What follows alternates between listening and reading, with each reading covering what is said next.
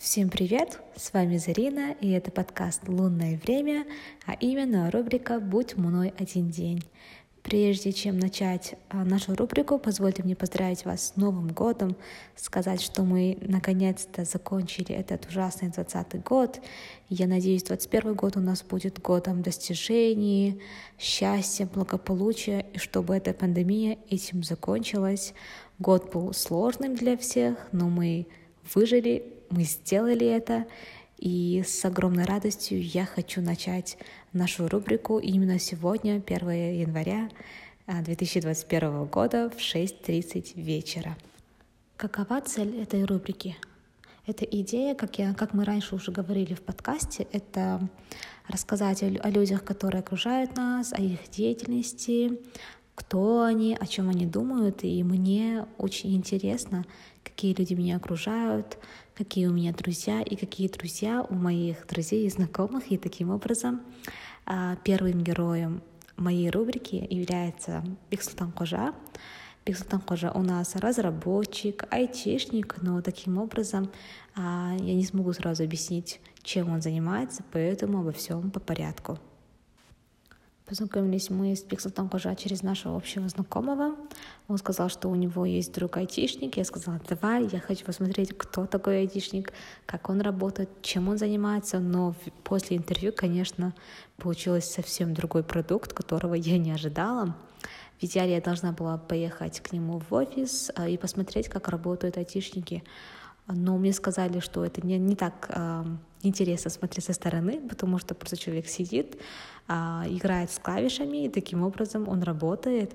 А, и вот мы решили сначала встретиться в кофейне и там поговорить, узнать, кто о чем думает.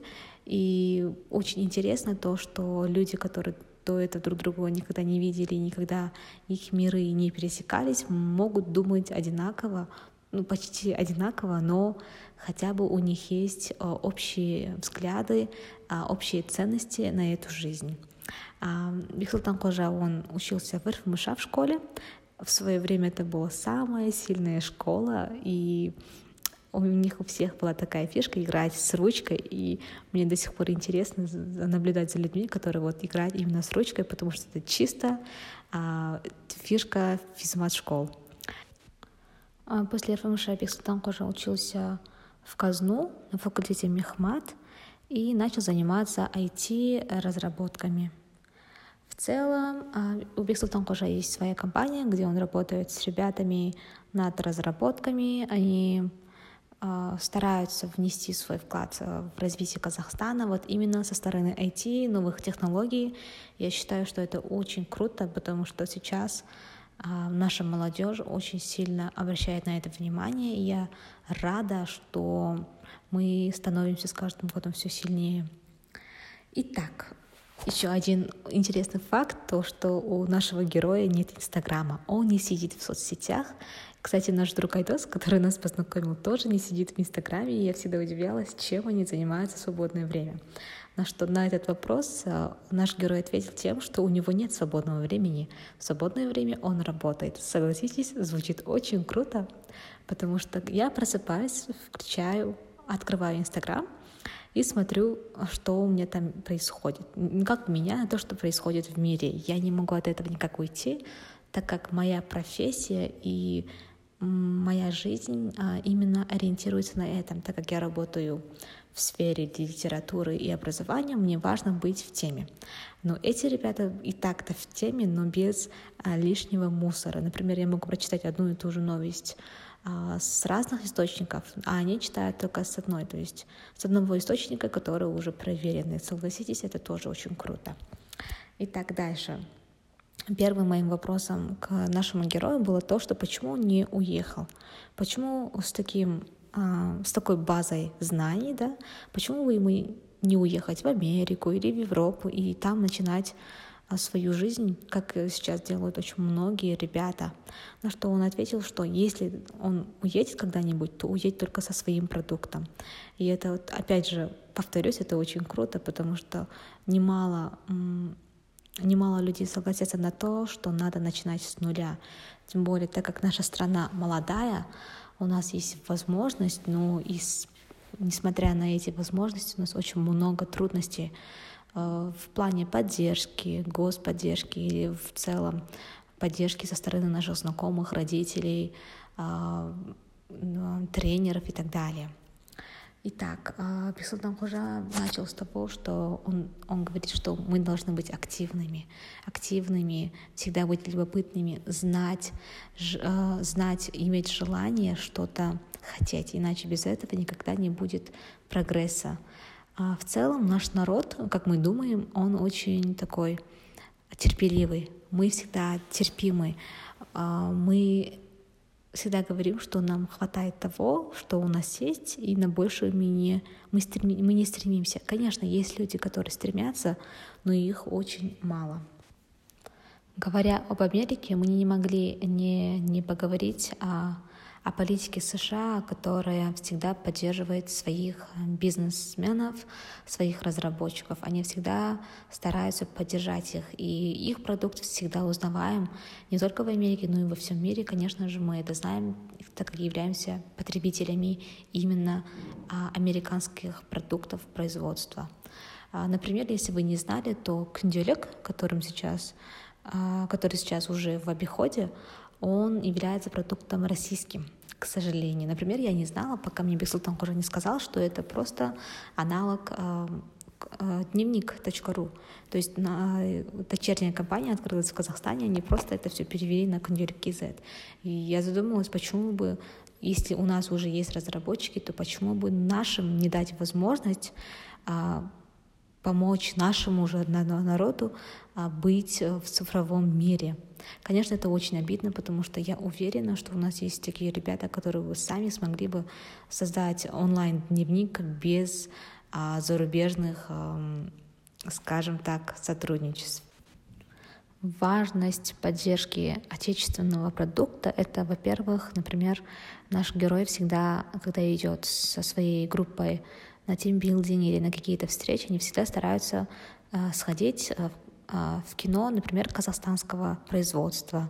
Это тоже, тоже очень круто поддерживать своих же ребят или покупать продукты, которые производят именно в Казахстане. Например, то же самое, например, очень простой пример — носки.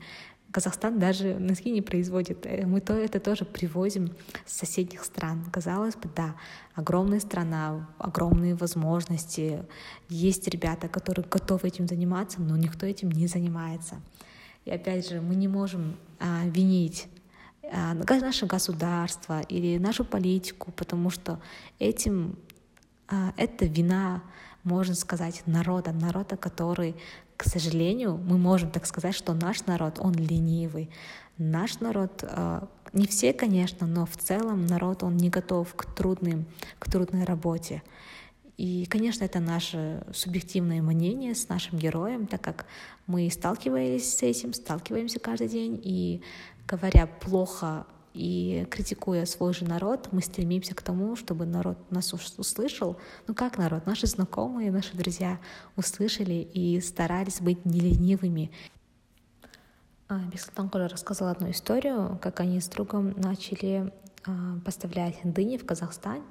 И вот тогда он, изучая рынок, он узнал, что, оказывается, а, казахи на юге, на юге Казахстана берут землю, но там работают узбеки.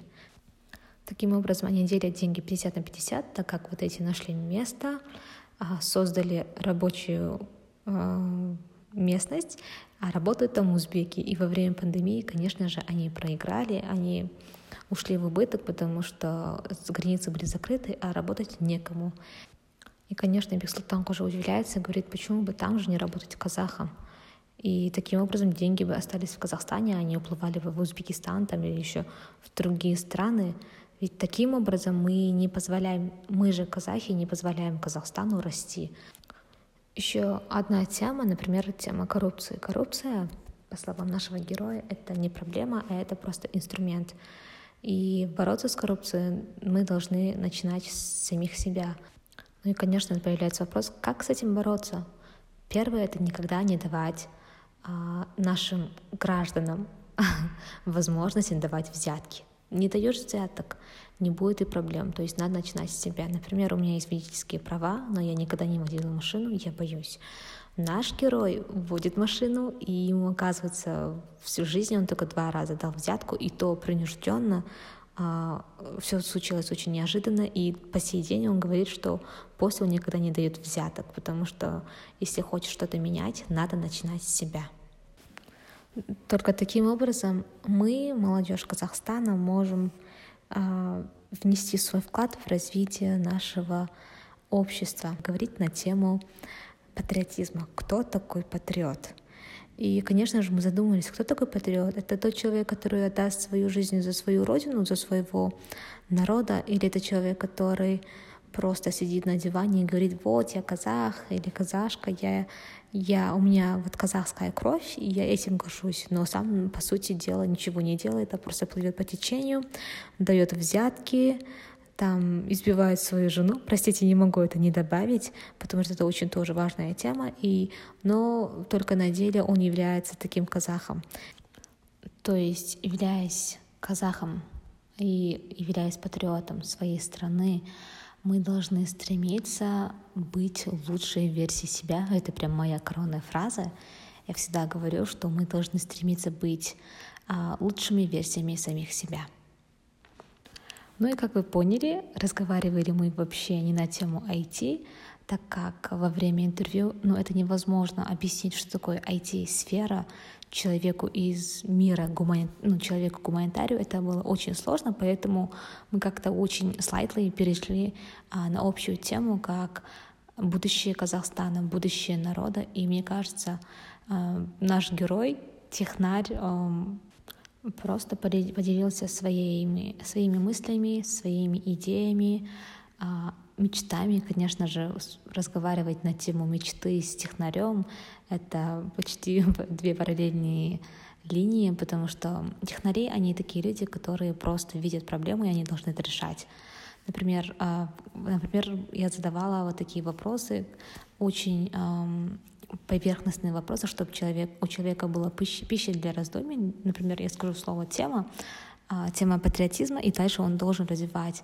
И на меня он смотрит и спрашивает, а, каков ваш точный вопрос. И это очень смешно, потому что я научилась как бы а, бросать идею, а человек дальше сам развивает. В этом и разница гуманитария и технаря, я думаю, потому что технарь, он, он научился решать проблему, точную проблему точными решениями, а гуманитарии, они более очень долго размышляют над общей проблемой и уже после находят какое-нибудь а, какое-нибудь решение. И к концу нашего разговора, трехчасового, я спросила у Вислатан Кожа, какая у него любимая книга. Он сказал, что это «Преступление и наказание» Достоевского. Я тоже люблю эту, эту книгу. А, она очень а, книга очень сложная, конечно, но каждый там находит для себя какой-нибудь а, какой-нибудь итог, который ему помогает. Например, я спросила, нравится ли ему путь Абая, на что он ответил, что Абай как личность его разочаровала. Конечно, Абай, он был, он, а, он, он спрашивает, почему он, он его, о нем говорят, что он великий, ведь он же не великий, он противоречил своему отцу, свои, своим родителям, во многих случаях он был неправ, на что мой ответ был таков. Абай — это человек. человек. Человеку свойственно ошибаться. Не бывает идеального человека. Его называют великим не потому, что он был великим человеком, а потому, что он был великим мыслителем. Все его, все его творение, которое он оставил нам как наследство, э, это его слова назидания, это его переводы, это его поэзия. Вот это является великим, э, великим наследием казахского, да и в целом тюркского народа но как человек, как личность Абаю было свойственно ошибаться. И на этом а, мы, э, можно сказать, его потомки должны э, находить а, ключ ответ на наши ошибки. В этом и состоит его величие. А как а пропаганда того, что Абай был идеальным, великим, святым, я считаю неправильным, потому что человек, если он живет в этом мире, то он, хочешь не хочешь, а, будет сталкиваться с проблемами. И не всегда ты выходишь оттуда а, победителем. Например, немало, немного, но мы прожили на этой, а, на этой земле несколько лет, и можно сказать, что мы все ошибаемся. Например, я тоже ошибаюсь, и я всегда стараюсь а, принимать как факт а, то, что мне свойственно ошибаться, мне свойственно делать ошибки. И самое главное, чтобы я после могла это исправить и не повторяться. И даже если повторяться, стараться в третий раз не повторяться, в этом и состоит весь парадокс нашей жизни. И на этой ноте я хочу закончить а, сегодняшнюю рубрику «Будь мной один день». Я надеюсь, а, наш разговор с Бихсултан Кожа помог вам немножко подумать о своей жизни, о жизни нашего народа, о будущем нашей страны. И надеюсь, у вас будут хорошие идеи о том, как можно развиваться дальше. И я надеюсь, вы будете с нами делиться. Спасибо.